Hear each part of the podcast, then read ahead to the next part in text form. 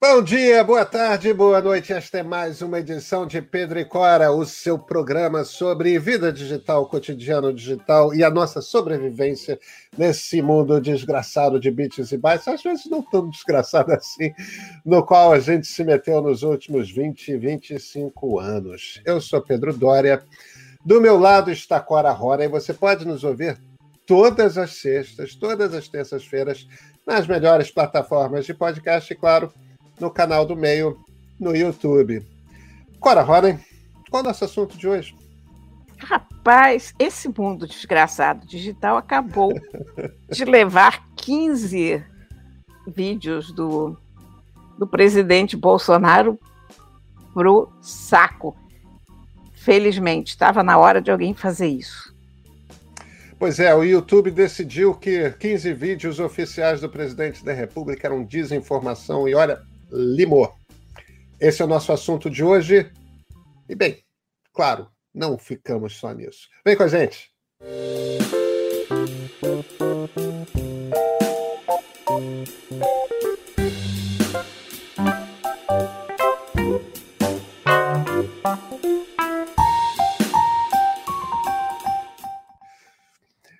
Pois é, agora a gente, a gente achando que a, a, a, eles falam, falam, falam, falam, né? Mas enfim, enfim, alguma, alguma das redes sociais decidiu tomar uma atitude mais forte em relação ao presidente Jair Bolsonaro e o YouTube, na quarta-feira, derrubou, tirou, limpou 15 vídeos do presidente da República em que ele fazia aquela pregação de hidroxicloroquina contra a Covid. O remédio é comprovadamente, do ponto de vista científico, ineficaz para o tratamento de Covid em qualquer um dos seus estágios. Quer dizer, não é apenas não se sabe. Não, não, não. Se sabe. Não funciona. É ineficaz.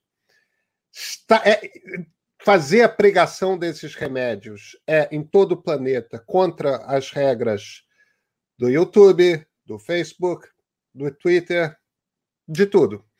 E, no entanto, todo mundo fica fazendo esse jogo de cintura com a família Bolsonaro. Pois bem, o YouTube entrou e derrubou para não mais voltarem, pelo menos por enquanto, 15 vídeos do presidente sobre isso. Os americanos têm uma expressão, né, Clara? É, too little, too late. É, pouco demais, tarde demais. É isso?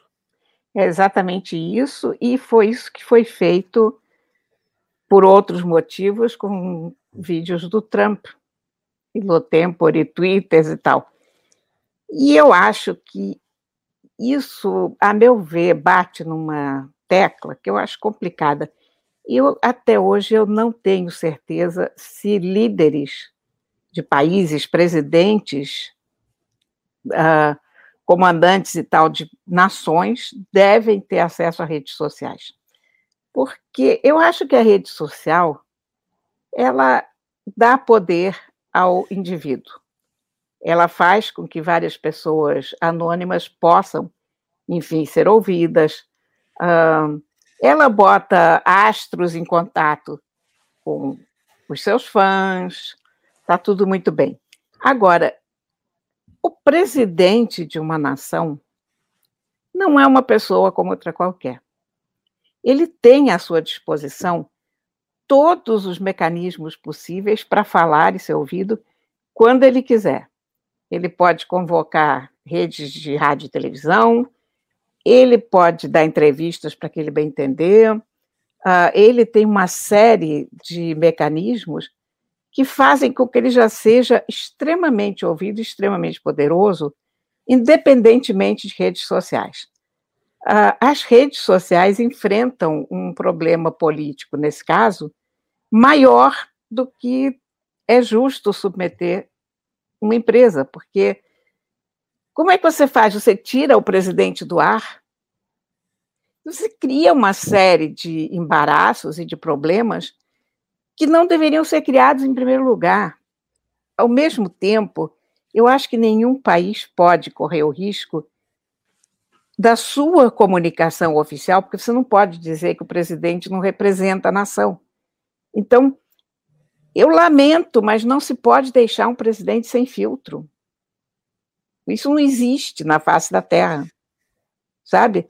Por, por mais que o presidente seja o representante máximo da nação, exatamente por causa disso, ele está sujeito a certas regras de comportamento e de e do que ele diz, porque o que ele diz é importantíssimo. Você se lembra o, o Trump ficava comendo hambúrguer e bebendo Coca-Cola de madrugada lá na, na Casa Branca e disparava uns tweets que ninguém sabia o que significava. A bolsa subia, caía, uh, quase começava uma guerra mundial.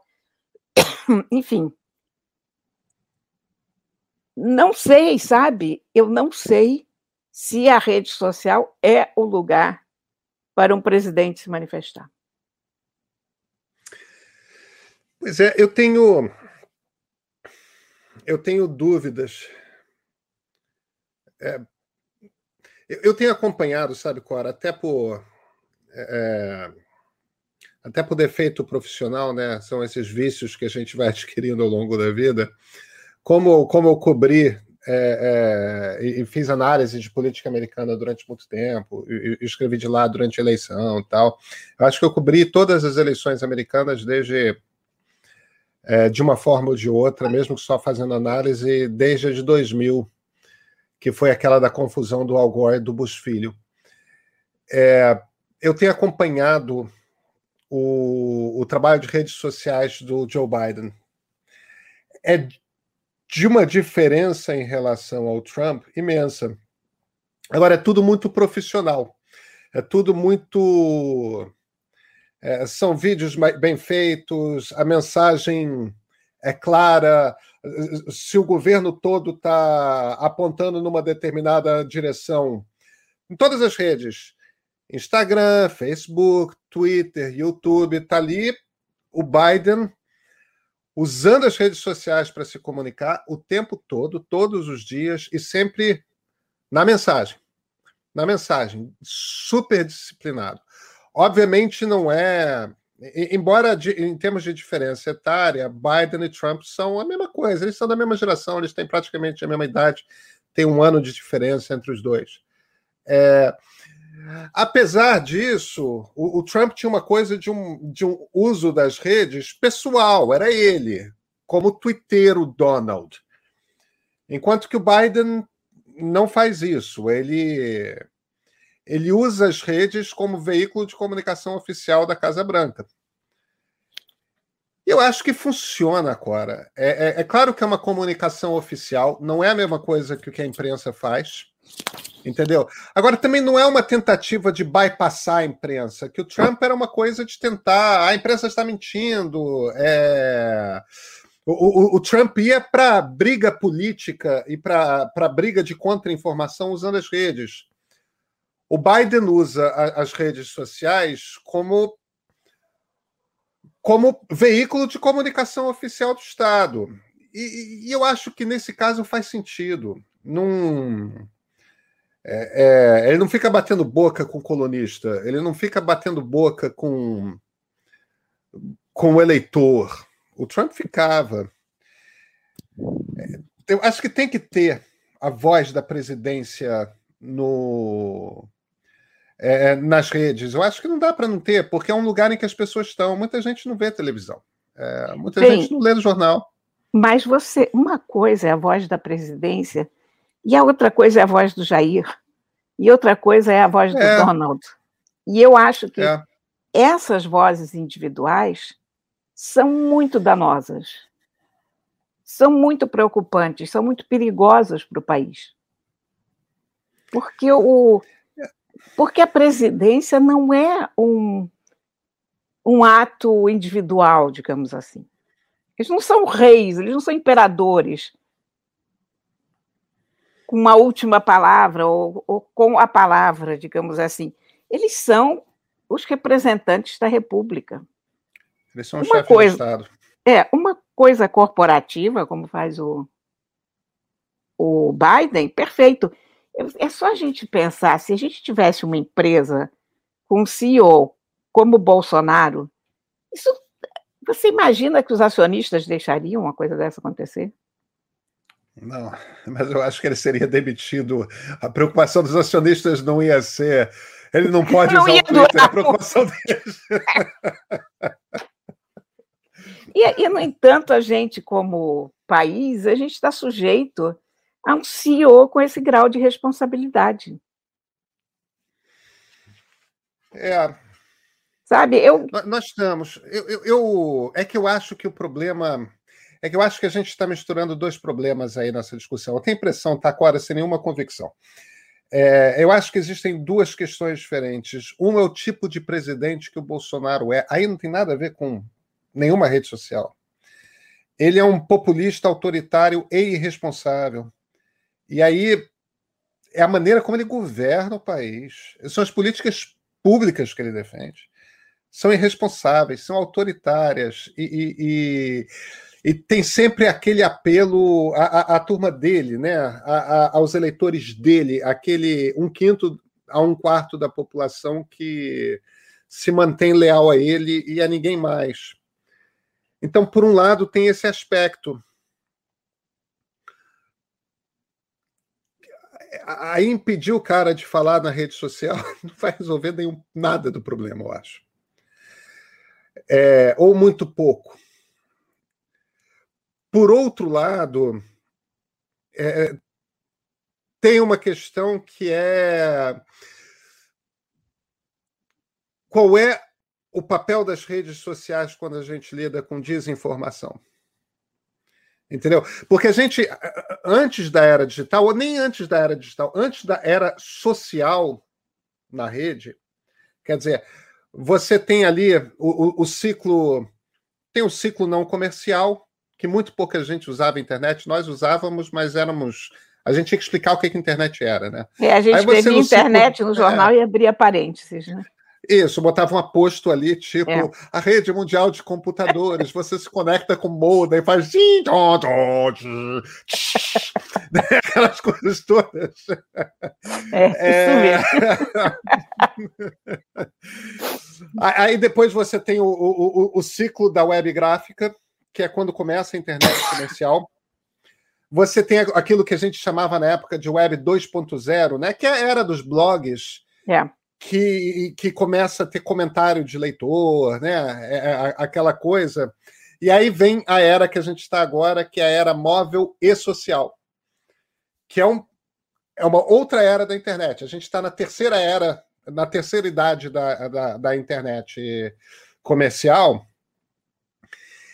E até a segunda, as regras antigas valiam. Do que, que eu estou falando? O que eu estou falando é o seguinte: um veículo de comunicação tem o, responsável por aquele conteúdo. Entendeu? Que pode ser o dono do jornal e o seu editor-chefe, ou pode ser o blogueiro. Mas você sabe quem que é o responsável por aquele conteúdo. O problema das redes sociais é que elas atingem bilhões de pessoas ou centenas de milhões de pessoas.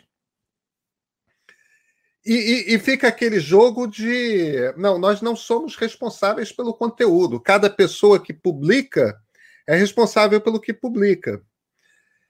E estaria tudo muito bacana se não tivesse um pequeno detalhe.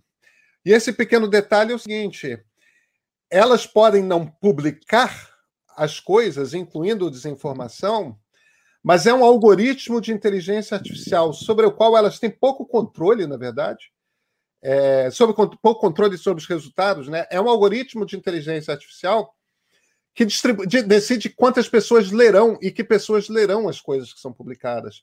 Elas são responsáveis pela distribuição. E, no entanto, se misturam essas duas coisas, né? É, a distribuição e a publicação, e elas dizem: não, eu não sou responsável. Então, eu acho que a gente não deve misturar a, os debates. É, embora os debates eu entendo, eles se misturam, né, Cora? Porque os debates aí vem se misturam. Aí vem o presidente irresponsável e populista e publica na rede social que faz a distribuição. Pois é, e é. você é... não pode. E, e uma coisa é você pensar, bom, mas o debate hoje acontece nas redes, então a gente não pode impedir um presidente de ir para a rede. O problema é que a responsabilidade, o peso que tem a palavra de um presidente, eu não sei, sabe, se a rede social é o lugar para uma coisa tão poderosa se manifestar. Porque quando um idiota feito Bolsonaro faz propaganda da cloroquina, as pessoas acreditam. Quem é o médico do interior que vai conseguir convencer o paciente dele, ou mesmo o médico aqui da cidade grande, que interior nada? Quem é o médico que vai convencer o paciente dele de que cloroquina não funciona quando o presidente da República faz questão de mostrar a caixa? Dizer, isso é. isso é tão absurdo, sabe? É, é tão, tão louco, porque eu não vejo uma transmissão oficial, uma, a rede de comunicação oficial do governo, uh, uma transmissão, aquelas típicas transmissões às 8 horas da noite, rede, cadeia de emissoras do Brasil inteiro, papapá, e eu não vejo um idiota mostrando um pacote de cloroquina numa comunicação daquelas. O mundo vinha abaixo se é. isso acontecesse. É, tem uma informalidade mesmo das redes que convida a isso. Né? O, o presidente Joe Biden, na, na sexta-feira passada, é, ele acusou as redes de serem responsáveis pelo assassinato, pela morte de pessoas. É, isso é por conta de campanha contra a vacinação que existe na rede social. E o Biden tá, se baseou num estudo de uma ONG, que é um estudo é, é chocante, agora, porque a conclusão a qual essa ONG chegou é o seguinte: 12 pessoas são responsáveis por 65% da desinformação sobre vacinas em inglês. 12 pessoas. Pois é. Só que são influencers são influenciadores que atingem a milhões de pessoas. Um deles é médico. Outro, Robert Kennedy Jr., né, filho do Bobby Kennedy. É, aí você vê, são pessoas assim que são anti-vaxxers, são sujeitos que. Eric Clapton. É, é, o Eric Clapton não é uma das 12 pessoas, mas o, o Eric mas... Clapton, que é um dos maiores guitarristas da, da história, mas Eric Clapton é, é, é acaba de dizer que não vai tocar é, em lugares ele, que peçam ele... o passaporte da vacina, né? É, é. O que provavelmente vai Agora, dizer que ele não vai tocar em lugar nenhum, né? A, que, a questão um é a seguinte: é que a palavra de um presidente ainda está acima da palavra de um influencer. Um presidente ainda tem um peso simbólico maior do que qualquer influencer. Por mais seguidores que tenha o Felipe Neto, por mais seguidores que tenha o Whindersson, o presidente da República está ou estaria acima disso. Ele é a figura máxima da República, deveria ser. E eu acho que esse lugar simbólico não pode ser ocupado de uma forma informal. Por isso, quando eu falo que o presidente não deveria usar redes sociais, eu estou falando nessa versão individual, nessa versão ser humano do presidente. O ser humano de terno e gravata, com a faixa, o que você quiser, pode, claro, é como o Biden tem feito. É uma coisa oficial. Está perfeito, é o CEO de qualquer grande companhia. Agora, isso que está acontecendo aqui no Brasil, isso que aconteceu nos Estados Unidos, isso não poderia acontecer. E a sociedade ainda não inventou uma forma de se precaver contra isso, porque é. deixar essa responsabilidade na mão de meia dúzia de empresas é muito arriscado. É arriscado mesmo. E, e, e, um ponto você, eu acho que tem razão. Essa é, uma, é um outro caminho de solução, ser uma regulação estatal que a partir do momento que o sujeito é presidente da República, ele abre mão de ter uma vida pessoal na internet. É, Exatamente. Isso é uma maneira de você regular e talvez resolver o, o problema. Talvez. O presidente talvez. da República não pode ser um ser humano como outro qualquer na rede social. Ele é um é ser humano como outro qualquer, na vida real. Mas a, ele é um símbolo, ele representa muita coisa para poder sair falando besteira numa, em qualquer lugar, sabe? É. Agora, a gente teve uma semana dura, né? Com notícias uhum. sobre tentativa de golpe, é, a Arena renascendo, né? Quem diria, o antigo PDS, o antigo PFL se reunindo num só partido. Que partido é esse que não a Arena, o partido é, de é sustentação do regime militar, que vai ser o partido de sustentação do governo dos militares em 2021. É, é, nesse, nesse cenário de caos que a gente vive, essa é uma discussão. A gente não está chegando a conclusão nenhuma porque não tem uma conclusão para ser tirada tão cedo. Mas eu acho que essa é uma das discussões-chave, Cora. É, qual o papel do presidente da República na nossa vida das redes sociais? Exatamente. É. Nos vemos semana que vem, Cora? Com certeza. Então, tá ótimo. Gente, até terça.